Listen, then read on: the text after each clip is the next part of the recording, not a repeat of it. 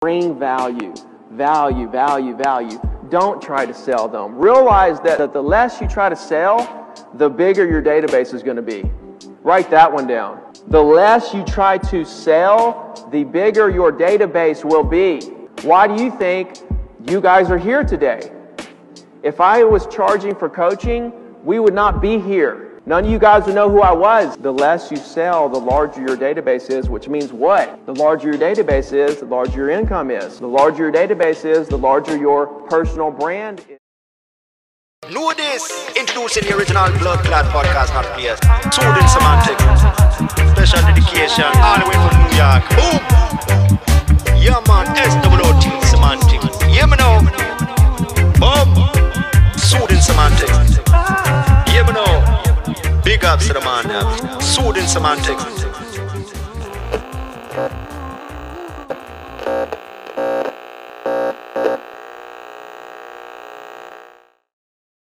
It is time, ladies and gentlemen. Today's podcast episode of Soothing Semantics is sponsored in part by Time for Luxury.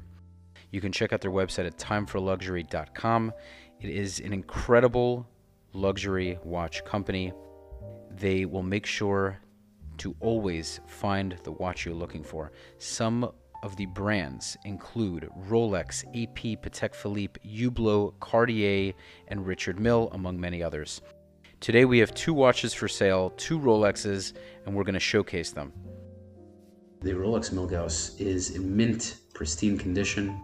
Hopefully you can see what we're working with over here. Okay. Very, very, very nice watch. Nice green face. I'm going to place this down real quick. Okay, make sure I place it down nice and easy. I'm going to show Inazel fancy Rolex watch. The Submariner black face, mint, pristine condition, as you can see here. Okay, this is also available for sale. Make sure to check out the website. And that is all, folks. Welcome to another episode of Soothing Semantics. I am your host, Rafi Pinsky. Make sure to subscribe, like, share, check out uh, my content, my Instagram at Rafi the Realtor. I'm on Facebook as well, uh, so feel free to reach out. We have a very, very big guest today, Ricky Carruth. Ricky Carruth, Carruth is a real estate coach. Um, I've started following you only recently, brother, uh, from a very close friend of mine, Itamar, good friend of mine from New York. He's a realtor as well. So he said, hey, man, you got to have Ricky on the episode. So I went and checked your social media. Then I started binging your YouTube videos. Uh, recently read your books.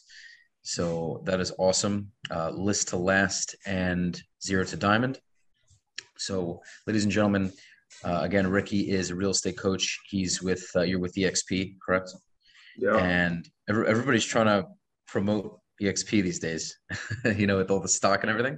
Yeah. So, yeah. So aside from, uh, aside from the real estate coaching and real estate itself, Uh, what else would you say? Are there certain other things that you're working on or that you're doing? Well, I, um, you know, really, I don't know. I don't know how to classify myself. It's like I've been a real estate agent forever.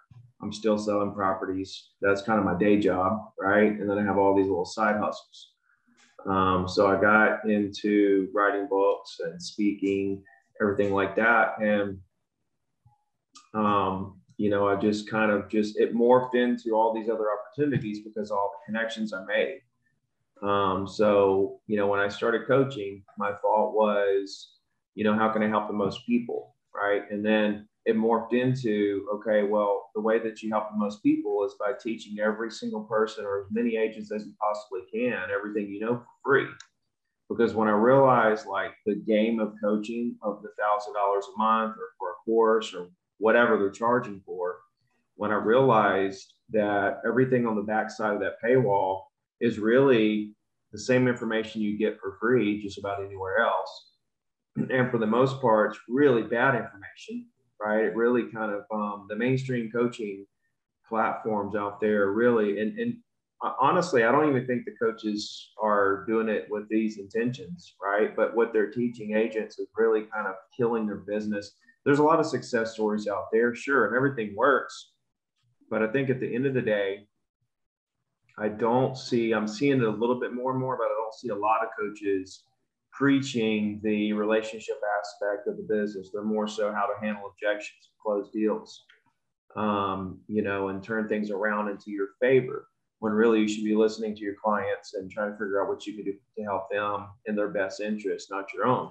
And that's how you build a really big business, right? That's how you, you know, by actually um, going the opposite direction from a closing a lot of times, um, it actually puts you in position to close a lot more deals, because then you gain their trust, and now they're doing multiple deals and referring multiple clients to you who do multiple deals. So I don't know, this is just, I didn't get any of the stuff that I talk about out of books and stuff. It's kind of just, uh, you know, what I've molded myself into from all the experiences and stuff over the last couple of decades. And then when I got into coaching, um, you know, my intentions weren't, and, you know, yeah, there's a lot of people um, pushing E X P and stuff, but if you notice, my channels aren't pushing E X P. Um, and because that, you know, it's a real polarizing company. For really, I guess, good reason, because of the people that try to recruit others that are not that great at it, or pester people with it, and then they get a bad taste in their mouth, and then kind of close themselves up to the idea of what it really is, which is a breath of fresh air in the industry, right? It's one of the, it is the greatest single, you know, company that has come along. And that's why they're like quiet, they quietly started taking over. Now it's pretty evident they're on their way to complete domination, um, but um, you don't see any of that on my channels, because I've got a much bigger purpose. That's not what I'm here to do. Um, that's just a side project that I didn't know I was going to get into until I realized that I didn't want to be at Remax anymore. I thought I'd be re- with Remax forever.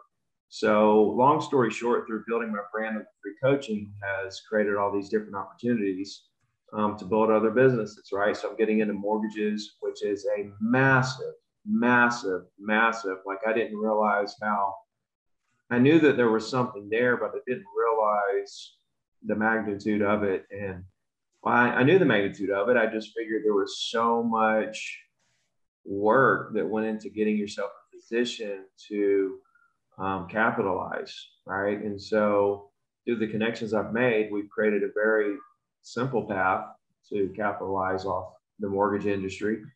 And it's going to be, that's the most, that, that that's the thing I'm the most excited about, um, is that venture.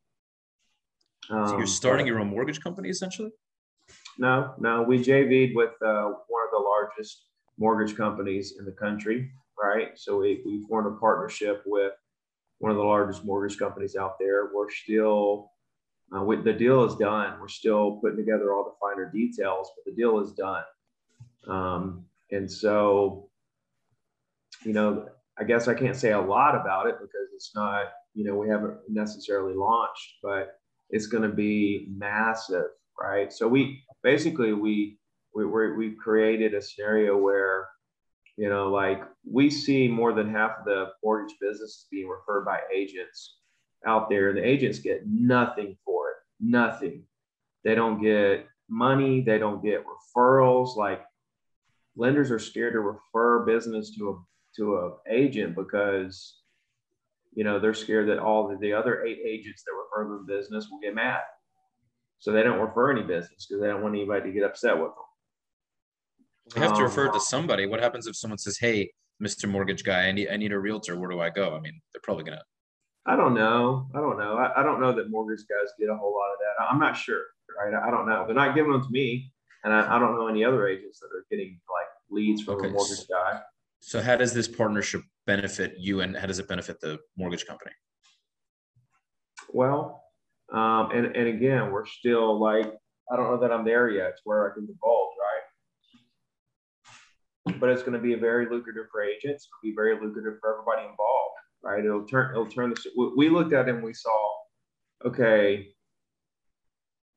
um, you know, agents are giving out, giving out most of the business, really not getting anything for it. What can we do to, to create a scenario where the agents actually win in that scenario and give us all their business, right? Because if we could figure that out, then we could more than likely have one of, if not the largest mortgage brokerage, mortgage company in the, in the country. Um, and so that's what we're, we're in the middle of doing. Like, this has been about a year in the making from the first conversations. And like I say, this is the thing that I'm most excited about. So, um, you know, around the first of the year, we'll be pretty, pretty much in launch mode. Um, but we, we already have, you know, we already have billions of dollars worth of loans, um, lined up. Um, it's, it's a massive situation. Like I say, it, it's just, so, you know, opportunities like this come out of, you know, people, you know, they're like, oh, free coaching, free coaching, you know, and they don't realize, like, especially the paid coaches are not really understanding. I don't, I don't, I don't see them really understanding like what I'm doing and kind of what the direction of, um, you know, this new world that we're in, uh, you know, where, whereas, you know, they're looking at their coaching business and I'm looking at, you know, multiple, multiple businesses, different industries and all kinds of things that could spin out. That's kind of like being a real estate agent. You know, you get out there, you work, work, work, you get a listing, and then you close the deal. Then you work, work, work to get another listing. You close the deal, then you work, work, work, and you continue on this cycle of working, working, working, right? And there's so many businesses and opportunities out there, whereas you do a one-time deal and you get paid forever, you know.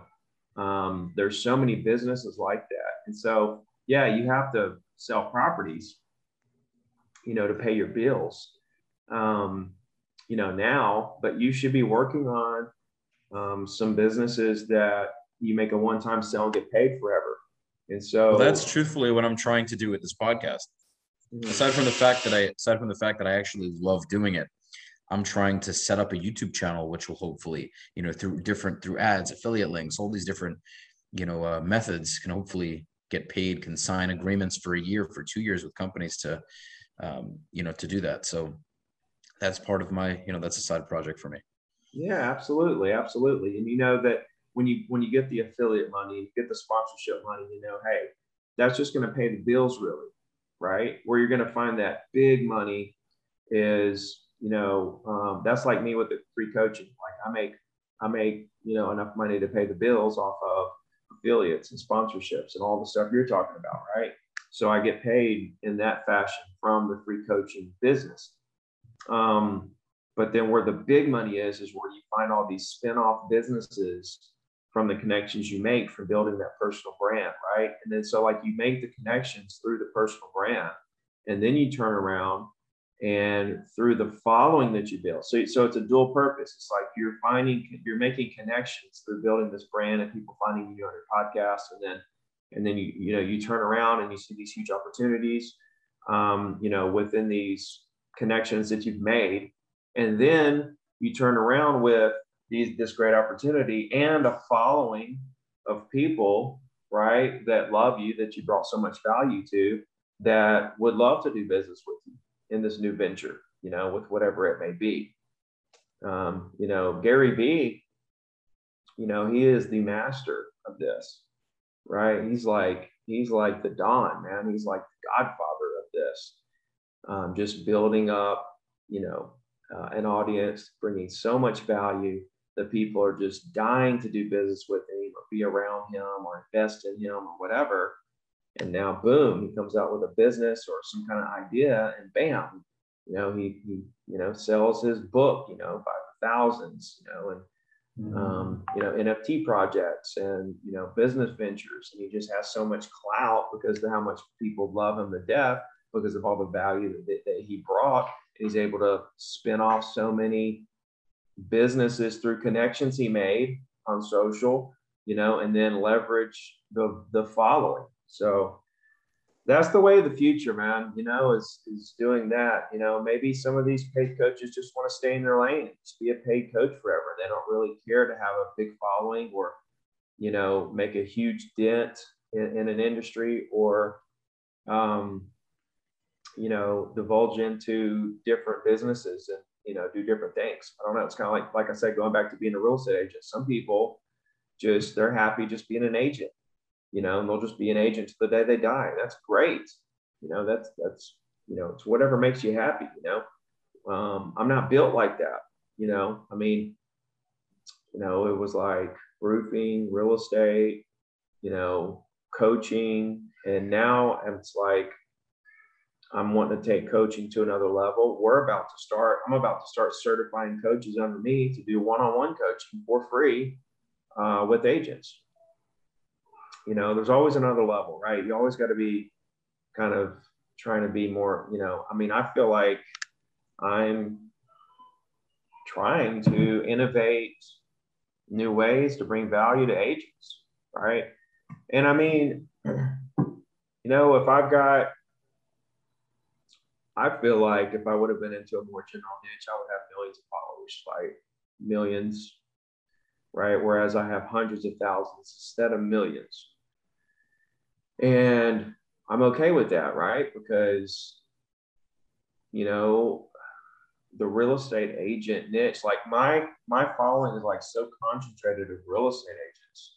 It's not like general people, you know, and, um, I don't know. I feel like my one hundred thousand followers is, you know, as valuable. Let's not say more. Let's just say as valuable, maybe more valuable than someone else's a million followers, you know, that's more general followers. I don't know. I don't know. It's just like, okay, you look at. You said one hundred thousand. Um, you have def- you have over two hundred thousand. So you're just giving. Well, I mean, I've got seventy-five thousand on YouTube. You know, let's just say people who actually. seventy, like seventy-nine, seventy-nine, Ricky. Um, whatever it is, right? what, whatever it is, it's it's basically, you know, when I say one hundred thousand, I, I feel like that's probably what I have as far as like engaged fans. You know what I mean? Um, between all platforms, you know, I don't know, but it, it's like this. You look at a Grant Cardone, you know, super polarizing guy. Some people love him to death. Some people hate him, and um, you know, I. I love his hustle. I'm not a big fan of his sales strategies, right? Uh, we're way too well, he's kind of been, he kind of took took a lot of heat with um, Jordan Belfort's videos. I don't know if you saw any of those. Oh my gosh, man. That was, a, that was a complete disaster for him. That was a complete dis- like, like, you know, some people say he can be kind of a bully, Grant, right? And so, you know, when he's talking to someone, he can be a little bit overbearing and aggressive and more of a bully type um, role. I feel like, you know, Jordan was kind of like the Grant Cardone to him. To, he was like, he like Grant Cardone Grant. Yeah. Um, it was, it was pretty bad. That was pretty bad.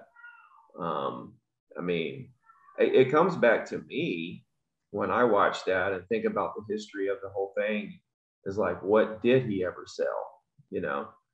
Um, but that's neither here nor there. The guy's super successful. And that's why, that's why I brought this up, is because. That's what I say, like, by the way. That's the, that's what I say. Everyone hates on him, and you maybe isn't the best salesman according well, to strategies of, or whatever. There's, there's what a lot of people that love him though. I mean, right. There's people that hate on him, and that's what we tend to remember, but there's a lot of people that love him. That's what you don't, sure. That's what a lot of people don't realize, especially the haters, is the people that love him. You know, like I have admiration towards him, even though I don't agree with his sales strategies, um, you know, and, and kind of the way he does stuff. You got to give, you got to take your hat off to him because what he's accomplished up to this point and kind of what he's built, he made something out of nothing. And now he's got an empire. And uh, he continues to build and, and and and work. But what I'm saying is, it's like, okay, maybe I could get like that, right? And I could build this. And I could have a bunch of people hate me, and um, you know, I could, you know, build my name up to a point. And like, he raised sixty million dollars. He claims he raised sixty million dollars, a thousand dollars at a time, just from every ordinary, everyday, ordinary people. sixty million dollars to fund his, his latest project, his latest apartment complex project. Um, you know, I mean, that's pretty massive of an, of, that's, that's massive.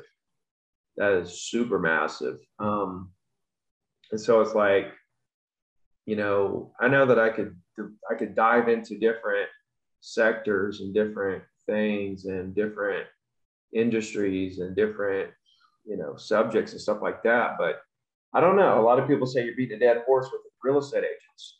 I see a billion dollars right here. I mean, I see billions sitting right here in the real estate agent niche.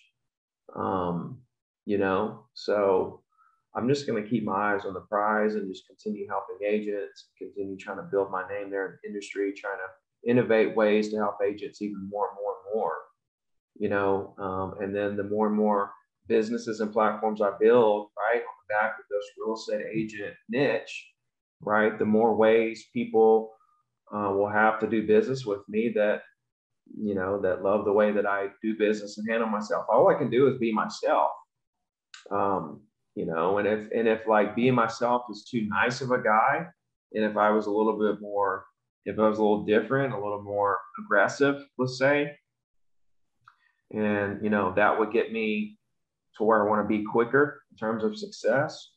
You know, I, I don't know. I don't know. I, I think people, some people are scared to be their self. I think that I'm just being myself, and everybody has a different journey and a different uh, path. So I believe that I'll get where Grant, see Grant is what, fifty-two? Uh, he's over sixty already. Is he? Yeah, I think, so. I think he's sixty-two. He's over sixty. Okay, okay. I knew it was a two something. It's two. So so sixty-two. Okay. So that's twenty yeah. years. Okay. Will I be further along than where Grant is at when I'm sixty-two? I would say without a doubt in the world, I would be light years ahead of where he was. However, it's a different time. Technology's further along. You're saying monetarily? Because that's a big jump. He's he's already will, worth a billion and a half, supposedly. Yeah, absolutely. In twenty years, there's no doubt. Wow. There's no doubt. And a lot of that wealth, I mean, you break that down. I don't know. You know, I don't know. He has two something billion worth of apartments. I guess he raised a half a billion to buy it all, and then he owns the other, right? I guess that's how that works. I don't know. No idea. But at the end of the day, absolutely. twenty years, a billion and a half. Sure. Yeah, you have but, a lot of time. But he's also I mean, very... But more so than that, more so than that, though, for me, it's about, okay, how many people love me? Probably more than he, probably more than him, because you come off a lot more easygoing. You're more, um, you're less flashy. You're not driving around in a Rolls going, "Hey, look at my jet." You're just more like relationships over transactions. You have a very down to earth uh, mentality, which which actually. I liked a lot, because a, a part of me really likes the, and you don't seem like you're soft either. You seem like you're very bullish and you're going to get shit done. But at the same time, you have a relaxed demeanor where you agree to give me the time and I don't have any notoriety, you know, uh, where a lot of other people would be like, "Hey, you know, I don't have time. I'm too busy. You got to pay me ten thousand dollars an hour, blah, blah, blah." Uh, which I, which I get also, but you made, you make that time. And uh, I mean, all of my, no, no other guest has ever charged me to come on, even if they had some notoriety. It's always been free. Uh, but some people are difficult. I had the, this this other guy I've been trying to get on. He uh, he just said, "I don't have time right now." And I said, "Oh, if I was Joe Rogan, you'd probably agree." He's like, "Oh, okay. Well, if we're going that route, then uh, it'll be ten thousand for the hour." I said, "Okay, we're, we'll we'll uh, we'll touch base. I'm definitely not doing that." Right. Uh, you know what I mean? So at the end of the day, I, I realize also with podcasting and numbers, the reality is the more notoriety and fame you have, the easier it is to get bigger name people. It's just, you know, there's partially yeah. ego involved, but it's also mm-hmm. for them time spent. If they, if they see you have a small channel, they might not be wanting to give the time. You know, for me, ultimately, thank God I've been able to get a lot of very, very cool people. I'm having a lot more on very soon. Um, for me, it's the consistency. I think when people who have a much bigger name than me see that I've never missed an episode since I started, and I'm really just trying to move it along and grow it, even though it's early. I think that's where I've been able to get the people I've been able to get to a large degree. Anyhow, you know, I think for you, you just gave me the time and I appreciate that. I don't know if there was any real thought involved. Like what? Yeah, no. You, yeah. yeah, no, I pretty much try to say yes to as much things, as, as many things as I can. How do you have um, the time though? That's what, that's what's crazy. How do you find the time? Well, I have a schedule book, right? So right, right here, just write it in there, and then that's that. You know, but how is it not completely full? Well, it is. You know, I never get everything done. Um, you know, and that's probably a downfall. Like right now, I need to be really focusing on, I've got my mortgage test coming up I need to study for. I've got um, the new sixty day challenge that I'm working on that I want to release in December. And I would like to like for it all to be done December first. That way I can kind of tweak it for a couple of weeks before it goes live. You know, so I really need to be, I'm really, I should clear my whole calendar and just be nothing but working on those two things, you know, but I made a huge mistake and I put a post out last week and I said, D M me if you want me to do a Zoom call with your team or entire office. And I literally booked like twenty-five Zoom calls with teams and offices all over the place. Um, so like kind of scattered out over the next three weeks and stuff. So that's taking a lot of your time, but listen, hopefully it's going to, hope there's so much to gain from that. I mean, it's a lot of, I think a lot of people wouldn't do that, but the reality is hopefully it can bring you a lot of referrals. You're building your brand, you're building your Instagram, you're probably more people are going to buy your books. I mean, you're just getting, you're getting yourself out there. Yeah.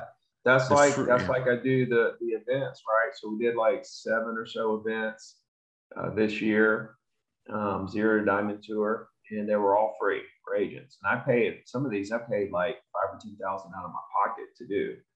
Um, so we're doing four next year. And, um, you know, those events are free. Um, that doesn't mean that if I don't bring in a big speaker like Gary Vee or something that I won't charge, but as long as it's, you know, low speakers and low costs and, you know, it doesn't get crazy, I'm going to keep it free, even if I'm losing money, right? I turn How much is YouTube. He going to charge? How much do you think Gary Vee would charge? I think he charges a hundred grand, something like that, one hundred fifty. You know, he, speaking of Gary Vee, because you mentioned his brand, yeah, he is a, I like you said, the Don. I mean, he took, it took him years to get to to get to even the foundational level he is now. He didn't just throw it out on the internet and he popped off and everything became, he took, for years and years and years, nobody knew who he was. He says this all the time. And I, and he shows me older oh, yeah. videos and everything.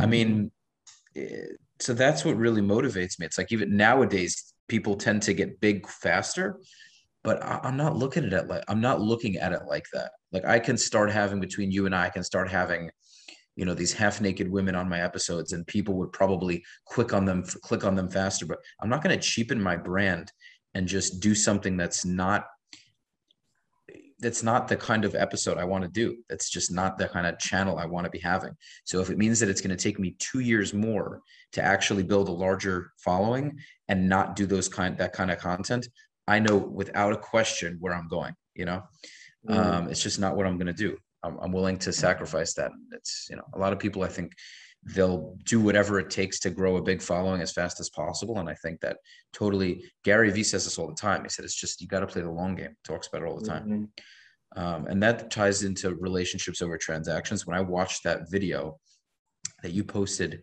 about uh, Tom Ferry's assistant or whoever he was, some guy who works for the company. Mm-hmm. And he, they were, he was just saying, forget about relationships, just focus on whoever's ready to go right away and get the deal done. It was just this yeah. very sharky, cutthroat, just don't give two shits about the client. They don't care about you, yada, yada, yada. Hello, welcome to Mike Ferry T V. I'm Ron Cronin. Some real estate agents spend a huge amount of time building relationships with prospects. They get to know them, become friends, share recipes, play golf, and in short, they do everything but sell. The problem is that building a relationship takes a long time and produces highly uncertain results. There is no guarantee that the buddy you've built and cultivated will ever list his or her home for sale or list with you. Relationship building is a nice way to make friends, but you've come to the real estate industry to make a living. So let's move away from the concept of building a relationship and instead let's turn our attention to the concept of pre-qualifying. Right. And then you gave your two cents on that. And I said, I don't even, I, I just don't understand how they've built such a large following as coaches. And I'm not saying that they don't know what they're talking about at all, but they really have never sold real estate. I mean, I don't know if, how long yeah. Mike has done it, but it's just crazy to me that they're very, both of them are very charismatic, But in general, the idea that you shouldn't focus on, on actually having people trust you and want to do business with you, I think is crazy. Because in the few transactions I've done, I haven't been in real estate for very long.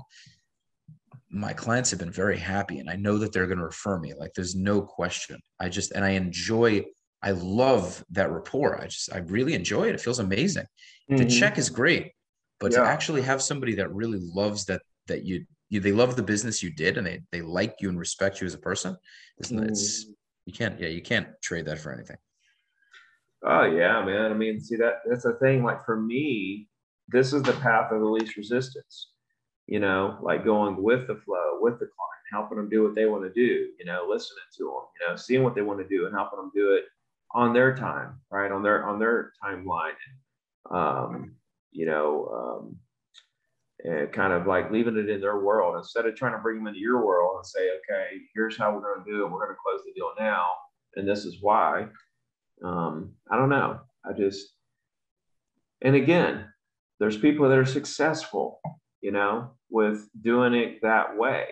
Um, I just feel like the percentage of people who have the personality that can close deals like that are so far and few between. It's so little of a percentage of people, whereas the masses can take what I'm doing, which is actually listening to someone and helping them and treating them like family, right? And actually building, I, I don't know.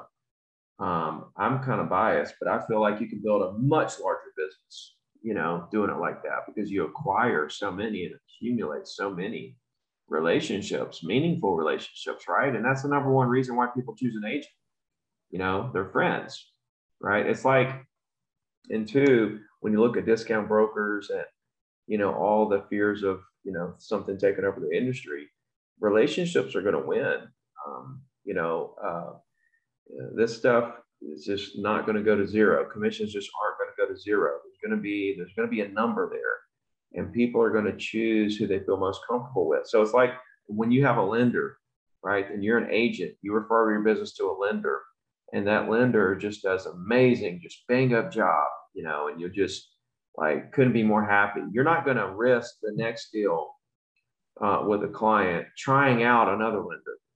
Right. one hundred percent. You know, to see if this lender works when you know over here, this lender that you've been working with is just amazing. They're going to get the job done. It's too scary.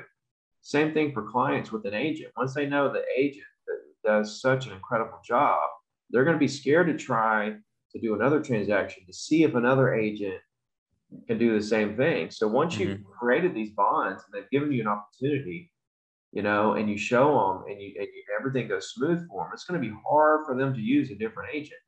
You know, and they're going to be comfortable referring other other people to you as well. You know, the power of those deep relationships, really taking care of people, really kind of locks in a lot of business for you, you know? Without a doubt. Well, Ricky, that's why I'm saying, I know you're trying to move to Florida, but the clients in Florida already, they already like me, Ricky. So if you're trying to come in and, and grab my business, they're going to be like, listen, Ricky, you're great. We know you're a killer in Alabama, but we listen, Rafi's got it down here, man. Well, I already have my Florida license, and huh? uh, I already have my Florida license, and I do about ten, fifteen deals in Florida every year. Um, you know, I thought you were gonna. I thought you were gonna appreciate my joke. I guess not. So be it. Well, you know, like uh, when I do speeches in Florida, I always kind of joke around with the audience and say, "Hey, you know, I have my Florida license. You know, I'm in Miami, Orlando, or wherever." And I say, you know, hey, I can move down here right now and just start just gobbling up all the deals. everybody, Dude, I would, everybody's listen, face just go white for a second. It would be an honor, man. I, for me, honestly, man, I would say at the end of the day, like you've said, there's plenty of business for everybody. If you're going to go and swallow everything up, I just want to work with you. I would want to co-list something with you. If I had a big transaction, even if it wasn't a big transaction, I would love to co-list it with you and see how you do it. Um, That's it. To, to me, it would be an honor, man, if you joined the uh, joined the South Florida space. Uh, what this is, so there's a couple of things that we, just to backtrack a little, I had a couple of, of questions, several. Um, well, first of all, I wanted to ask this in the beginning. You were initially doing roofing, right? You said your father was a roofer, mm. right? So how did you initially go from roofing to real estate? And you and you, I've already heard you mention this, but I for the, everyone listening. How did you get into real estate in the first place? Well, I went to college and I failed a history class. And um, I kind of dropped out and just said, I'm going to get my real estate license for fun. I wasn't even like committed to doing real estate. And then um, I passed the class, and then I didn't really know if I wanted to do it or not. So I didn't take the test initially. And then I came back home from Tuscaloosa and just started roofing houses, you know, again. And after about a week or so of that, I was like, all right, this is not, not working for me. I'm going to go take the real estate test and see what I can do there. So that's kind of how it all happened. And then uh, I quit roofing the day I got my license, you know, thought that that was it. I was going to start making millions. And after thirty days, I didn't sell anything. I had to go back to roofing. Um, and now I'm doing, you know, real estate on the side. You know, and that, that's kind of what took me eight months. It took me eight months to close my first deal. And that's because I was roofing houses from nine to really seven, seven to five or six every day. Um, I had to kind of try to do real estate on the side. You know, when it rained, you can't really, you can't roof houses in the rain. So like rainy days, I would try to do real estate. And then, um, you know, on the weekends when we weren't working, you know, I would try to do some real estate and stuff, but it was a slow go, you know, and, but I saw all these other agents crushing it, you know, and I was just like, if they can do it, you know, I can do it. There's no doubt. So I just hung in there, man, like a rusty fish hook. I just didn't give up. And that's really been, you know, the reason for everything, right? It's just not giving up. You know? Well, real quick, real quick. You said, you said you were, you started doing it. And then I'm, I'm forgetting exactly what kind of the, the uh, series of events was. You started, then you said you made like a million and then you stopped. Like what exactly happened? So once I made, sold my first property, you know, after eight months, then I started closing two a month, two a month, two a month. Well, then the market exploded. You know, that was two thousand two when I got into business, two thousand three, two thousand four. And so two thousand three and four was the year that everything like doubled, like prices literally doubled over. Within like a year and a half to two years, everything had doubled. It just exploded. And because of that explosion, I made a lot of money. I was just kind of in the right place at the right time. Um, however, I didn't realize that this was a cycle and I needed to prepare and kind of get ready to take advantage of the downturn, right? I just kind of like, in my mind, it was just going to always explode forever. And uh, prices were never going to go down. So, you know, things went down fifty percent, you know? And so, yeah, when the market crashed, I had invested a lot of money into properties to flip and, you know, bought a bunch of different things and just got myself in a bind. A lot of debt, couldn't resell the properties. It was just a bad, you know, put myself in a bad situation.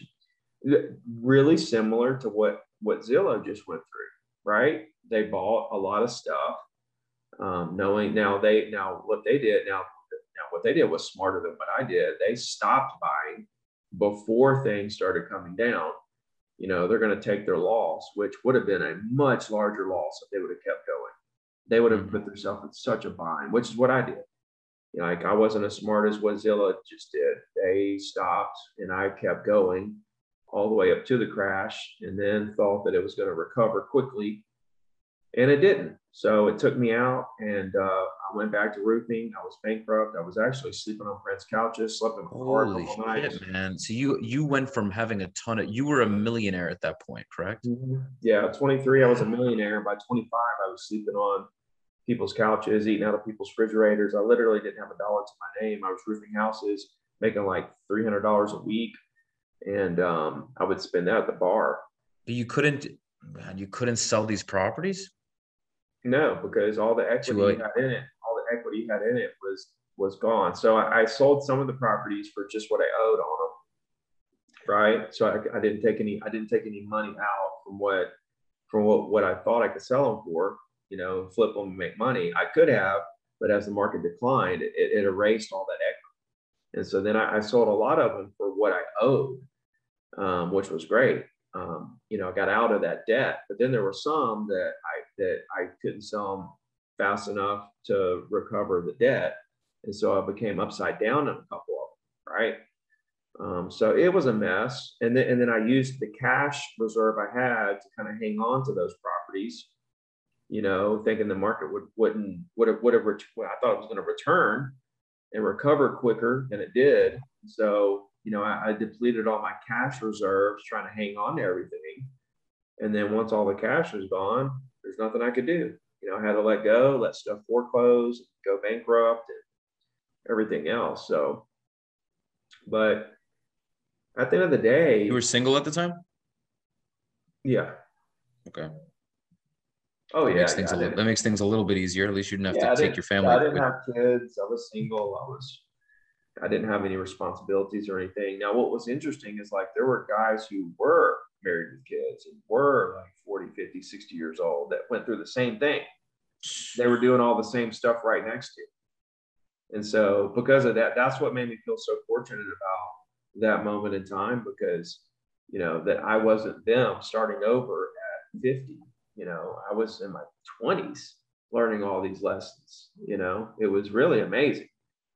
Um, so I went and worked on an oil rig after about a year of roofing. I went and worked on an oil rig for a year. And, um, you know, that was very, that was a very enlightening. That was, you know, that was wild, man. I've seen people get hurt really bad. And like, I was out there, like, it was hard, hard work, um, you know, which I was accustomed to with the roofing. So it wasn't really anything, but, you know, Uh, it was wild. I mean, you know, like there were nights where it was like, you know, twenty degrees, it's raining, like, you know, it, it was, it was something, but, you know, that was just something I had to go through, you know? So I went through it. I learned my lessons and moved on. And, and I got laid off from the oil rig in two thousand eight, January. I think it was January. It could have been February, March. Maybe it was April. Can't remember. But I got laid off, and uh, I kind of I got back in real estate. You know, I kind of learned I kind of learned a lot during that time about the market and about how real estate really works, and kind of where I went wrong with things. Because even though I made some bad investments and, you know, depleted my cash, I still should have been selling properties and making commissions and um, having some cash flow come in. But I didn't. That's what I was wondering. I was wondering through all that craziness, how come you weren't trying to still well, sell you know, some I'm property? Just like every other agent that doesn't understand this stuff, right? You think when the market crashes, you're dead.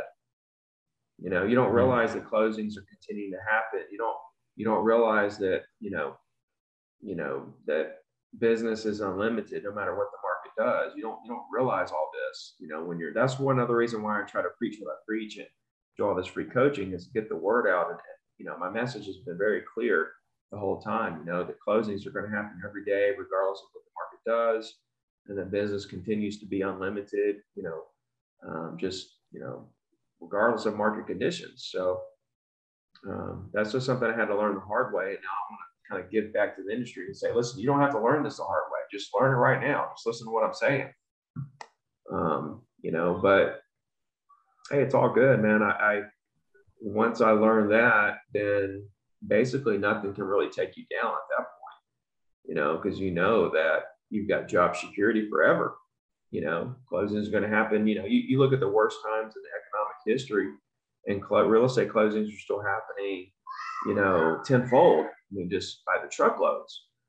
So, you know, it becomes a very, you know, safe place. You know, real estate, real estate is one of those like jackpot of careers, you know, where like, you know, you don't have to worry about the market.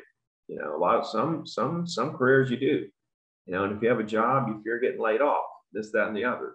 I don't see anything that can replace agents. We, our commissions may get adjusted some, but still it's always going to be very lucrative, and there's always going to be job security, you know. Well, you know what it is, Ricky? Hmm. I, I think you, I agree with you a hundred percent. At the same time, the caveat is, as much as there are closings every single day, and there always will be, there are agents that will not be a part of those closings for various oh, different reasons, because they're yeah. just, they're not in the game. They're part-time. They show up at four in the afternoon. Mm-hmm. They don't make phone calls. Yeah. I think that's, that's the reality. Yeah. Huh? That's their fault. Oh, without a doubt, that's their fault. And I, and me yeah. as a new agent, like I said, I have, I'm not sitting here saying I've closed a million deals.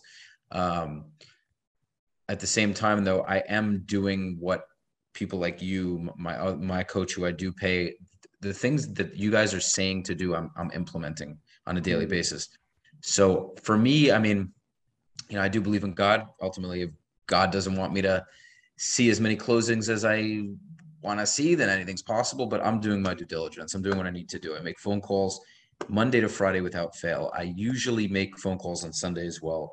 I'll do so, you know, Sunday is kind of like, it's not a full on work day always, but it's, I'll definitely, if I have showings to do, or I have a listing to go on or whatever it is, I, I'll definitely make follow-up calls. But Monday to Friday, I'm in the office generally eight a.m. to eight p.m.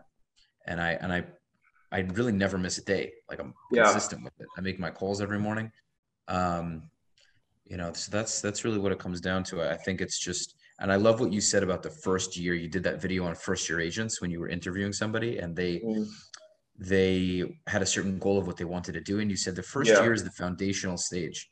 Don't right. expect to be making a million dollars your first year, you know? Um, and that really hit me. And I, I would think I was realistic about that as like, I didn't necessarily need to hear it because I was delusional, but I needed to hear it to reassure me that somebody a lot more successful than me had that understanding. And it was like, okay, nice. You know? Yeah. No, yeah. It's, it's, it's crazy how, you know, first year agents have things so twisted, you know, about how. Oh, and real quick, real quick, the real quick, the, you also mentioned, um, that when they close something very early, they have, that's what often screws them over, because they have mm. that, that expectation going yeah. forward. And then if four or five months, they don't close anything, they quit because they're like, oh, you know, what the hell happened? I, I thought it was going to go that way and it didn't. So it's as if, it, if, if in a certain respect, it's even better to have to wait a little while, because it's, you know, you earn that six month close or that eight month yeah. close. You know, yeah. Or, yeah. I see it over and over and over, you know, I watch it. I watch that same movie replay over and over and over again. Um, you know, so it, it's, it's like, it's like making calls, you know, when you're making cold calls or even just warm calls or any kind of calls, there's only a, there's only a handful of different outcomes of the call. And when you've made thousands and thousands of calls, you understand, you know, there's only so many different directions the call could go. And then you kind of, you know, and I've gotten to where as soon as somebody picks up, I can hear their voice and what they're saying and how they're saying it. And I know exactly how this call is going to go. It's the same thing with these agents. Uh, there's only several different, there's only a handful of different scenarios, you know, that's going to happen with an agent. Now they're going to come in and crush it quickly and just keep crushing it. It's going to take them a while, and then they crush it. You know, they're not going to sell anything. They quit. They sell something quickly and then not nothing for three months and then quit. Or like, there's only a handful of different scenarios. Or the company yeah. switchers, the company switchers, they don't take any accountability and they jump from yeah. company to company to company to company. Yeah. To company. Yeah. Oh, this they blame, and they and they, they get the sold. But what'd you say? They, they, they, yeah, they blame the brokerage, or they blame their team leader, or they blame their, you know, mentor, or they blame somebody, but it's not them. But they keep moving from brokerage to brokerage and continue to fail. And then they keep blaming the brokerage, right? But there's only one common denominator of all those brokerages that they're with, right? And it's them. But, you know, the flip side is, is that they're not really moving from brokerage to brokerage because they're failing. They're moving from brokerage to brokerage because they don't sell anything in a month. They're like, oh, I didn't sell anything here in a month. I'm going to move. Sell anything here in a month. I'm going to move. It's like, it took me eight months to make my first sale. The average agent that actually succeeds closes their first deal in six months. That's the average. Um, you know, so I just think there's a lot of impatience. You know, I was just at E X P Con speaking at the, uh, at the conference. Um, and I said, there's, this business is two things. It's sweat equity and patience. All right. It's work that you can't get around. There's no way you can bypass the work part of this. You know, you can try to buy your way into market share, but at the same time, all the money you put into that is going to come right back to you having one-on-one conversations with thousands of people in your market before anything's going to happen. Right. And then on the back of that sweat equity and work, you got to be patient. Right. And I think those are the two things agents don't want to deal with. They don't want to put in the work, or as much work as required to actually get their goals. And then they don't want to be patient on the backside of that work. You know, they just want everything to happen. But if you can really get, you know, if you can really get the, the, you know, the sweat equity part down, like you realize that, right. And you understand, like, to hit your goal, the thousands and thousands of one-on-one conversations in your market that you have to have to hit your goal, if you can kind of understand what that number is, and that that's the only thing between you and your goal, there's thousands of one-on-one conversations with people in your market. And that's where the sweat equity part is. And you just chip away at that number every day, right? And have these great first impressions and great conversations and kind of follow that up with personal branding through email and social media, stuff like that. Then your goal. That's really the key to this whole thing. People don't want to put in the sweat equity to have those one-on-one conversations by the thousands, and they don't want to wait, you know, so that's what's creating so much failure out there. So that's part of my message. Without a doubt. It's so accurate. I think also on a simple level, just to expound, people want it quickly. They want it easily. They don't have the, the belief in themselves that if they stick it out for long enough, things will start to happen. I mean, there's so many factors. Having a mentor is so important because otherwise you're kind of just, you're, you're shooting in the dark. Um, but what's so interesting to me and what motivates me largely, aside from my own personal whys of wanting to be successful and, and wealthy, is the alternative is so much worse for me. Mm. Because I'm doing something that I'm enjoying and I'm doing something that has massive potential to make me very wealthy. My other alternative is like, mm. I'm not working for someone else. I'm not working a nine to five. It's not a, a, an option for me. And I know that if I don't succeed at this, that is likely going to be the other alternative. So I'd rather bust my ass and, and go through the shitty parts of this, knowing that on the other side of it is just going to be really an awesome turnout.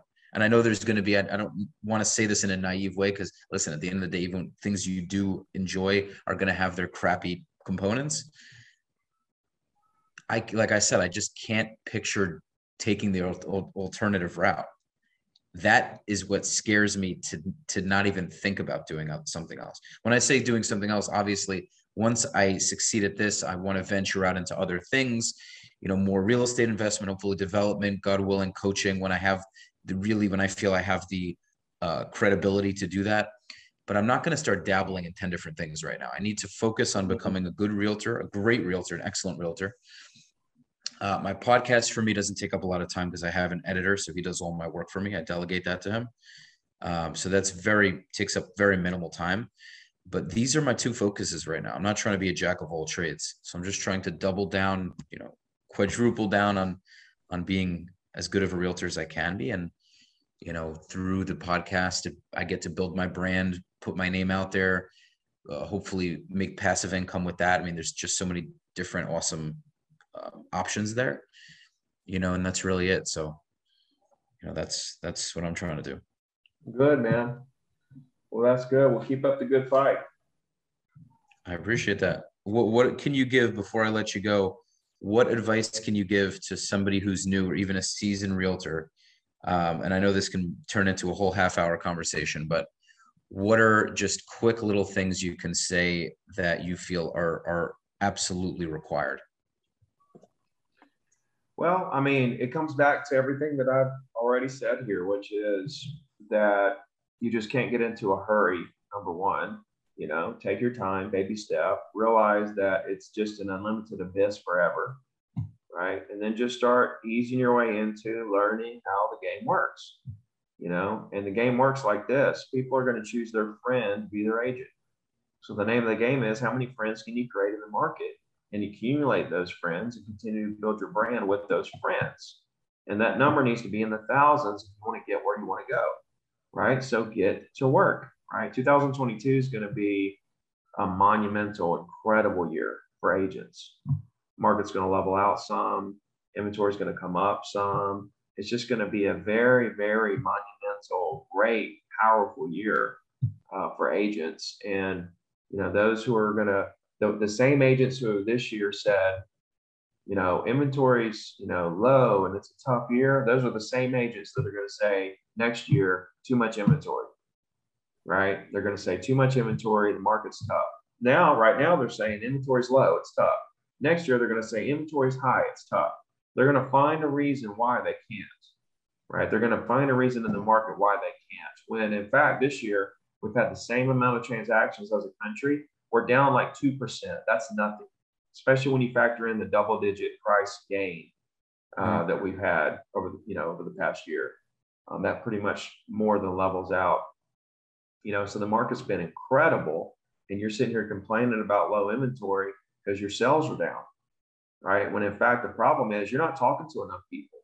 You know what I mean? People also take breaks. People now, November to January, everyone's taking vacations, right? So there's just a lot of agents take, huh? That, that's a huge problem, right? Yeah. And I'm, all, I'm all about, it's great for me. It's great for me. I'm all about, I'm all about vacations. Go take a week, right? But don't take off months, you know, because this is a three-month lag business. And if you want to maximize your two thousand twenty-two, that includes January. And if you want to maximize January, that means you got to start three months before January and really bust it between then and January mm-hmm. if you want to have an amazing January. Otherwise, if you're just going to start January first on your two thousand twenty-two, you're behind the eight ball now. Now right. you're now you're you know now you've lost.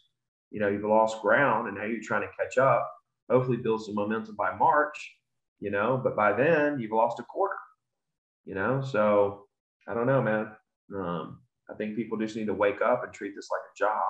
And if they do, it'll be the best paying job they ever had. It's just that it's too flexible. Some people can't handle the flexibility. They realistically need somebody to hold them accountable. Um, but re- one last thing is follow-up. I, when I'm following up with say an expired or a F S B O, Um, how do you determine whether someone is worth following up with? Because I know you're about relationships over transactions, which I agree with. So you're not necessarily going to have people that are ready to do things right away. They may take a year, they may take two years. Um, for me, I mean, if I have someone that answers and they're pretty easygoing, I still want to touch base with them. I'll throw them in an email or something. Do you feel like that's, when to you, is it a waste of time to even bother whatsoever? And you just hang up the phone and don't even, never talk to them again. I never fire, I've never fired a client. I've never turned down a lead. Uh, you know. So if they answer, you touch base? What do you mean if they answer? Like if I'm calling. Meaning if you up? had a, if you had a two minute, uh, not even, if you had a minute conversation with them or even a thirty second conversation and they said, hey, we're not looking to sell, call me back in six months. And obviously I'm not calling back in six months. I'm going to call back a lot sooner. Um, But would you still follow up with that client if they st- they didn't sound so motivated? Because you have that that other side, like maybe the Ferry side, which is like only follow up with people who are ready to do something in like thirty days or whatever it is. W- what's your take? Because I want to know when to really, I want to make sure. Man, that the I'm- whole follow up game is like this. It's based on what they want to do, why they want to do it, when they want to do it. So therefore, every follow up situation is different. It's all custom to their specific situation. There's no okay. you know, follow up in a box. Like this is exactly how you do it every single time. I know that I know that I know that I know. Right. I don't treat every follow up the same way for sure. Right. I, I listen to what they say. I take notes and I, some people I'll follow up with every few days. You tell them what you're going to do. Okay. Based on this, this is what you want to do, when you want to do it, why you want to do it. Based on all that, this is our next step, right? I'm going to call you here. I'm going to send this to you. We're going to meet there. Whatever the next step is, the next contact, you tell them based on that, here's our next move. Right? And you go to that move. Okay. And then once that move happens, then we're going to the next move. And so it's all customizable. Now, if you got people who are kind of like, oh, call me back in a month, we'll see what happens. Those people aren't that serious. Go ahead and call them back. Let them not answer. They're still going to continue to get your emails, right? They're still going to see you on social. You're still going to build your brand with all these people. And the people that aren't going to do anything now, that's fine. At least they, hopefully they remember you because you're doing great marketing, that when they do decide to do something for real, they think of you. Or they might refer somebody else to you that they know, you know, right. That's very likely. Right. Um, yeah. And in, in terms of, um, in terms of calling, I just do expired and F S B O. Do you also do, because I know you talk about neighborhood search. What I do is I get in the morning at eight o'clock. I start call. I do script practice from seven thirty to, to eight o'clock. Uh, then I start my calls. So from eight to twelve, I'm making calls. I start doing expi- the new expired, then I do F S B O, the new F S B O, you know, whatever comes up that day. Then I'll go back to old expired. Sometimes I'll do phys- like older F S B Os too, but it's pretty much just new expired, new F S B O, and then old expired. Um, and then and also, and then at twelve o'clock, like twelve to one or however long, however many follow-up calls I have, I'll make all my follow-up calls and then mm-hmm. I'll, I'll do all that. Um, and then obviously if I have listing appointments, showings, et cetera, et cetera, I do all those things as well. And if I don't have any of those, I just keep making calls. Um, what do you, what do you suggest I maybe do as well in addition to that, meaning call wise, specifically call wise. You think that's good? Sounds or? good. Sounds good. You're hitting old expires, new expires, G Os for sub-owners. Is that what you said? Yeah. Yeah. I mean, what else is there? Internet leads? I don't know. There's just, there's a million different things, right? I mean, I don't know. I have my dialer, I have Vulcan, and you talk as long, about that, as like, long as you are, as long as you are initiating conversations, right? At, at, as much as you can, you're pretty much maxing yourself out. You know, okay. As long as those activities are maxing out your, your, your number of conversations you're having every day, you know, that's it. That's as much as you can do. Now it turns into sweat equity and patience. Mm-hmm. Mm-hmm. Yeah, it's already coming. It's starting to cut to, to bubble up. The pill, I, I'm filling the pool up, starting to bubble up. I have a nice group of follow-up clients that I keep in touch with every week. They, they remember my name now. They have my number saved. They say, hey, Rafi, you know, whatever. I've built a nice, you know, several sentences of notes just from different dates, their dog's name, that this, that that, that this. Oh, how was your mom was in surgery? How was that? How you, you were doing that? How was your trip back to blah, blah, blah? And like we, I've really, I'm, I think I'm getting closer to closer, got along with a nice like group of them already. So Um, cool. Yeah, I'm glad. I, I appreciate the reassurance. Ricky, thank you so much for coming on. I really appreciate it. Yeah, man. Enjoy it, bro. Absolutely. Guys, make sure to check out his socials. I'm going to drop all your socials um, into the episode. Make sure to subscribe to the podcast again. Follow Ricky on social media. Follow me on social media. And I will see you guys soon. Thanks again, Ricky. I'll talk to you. See you, bro. Bye.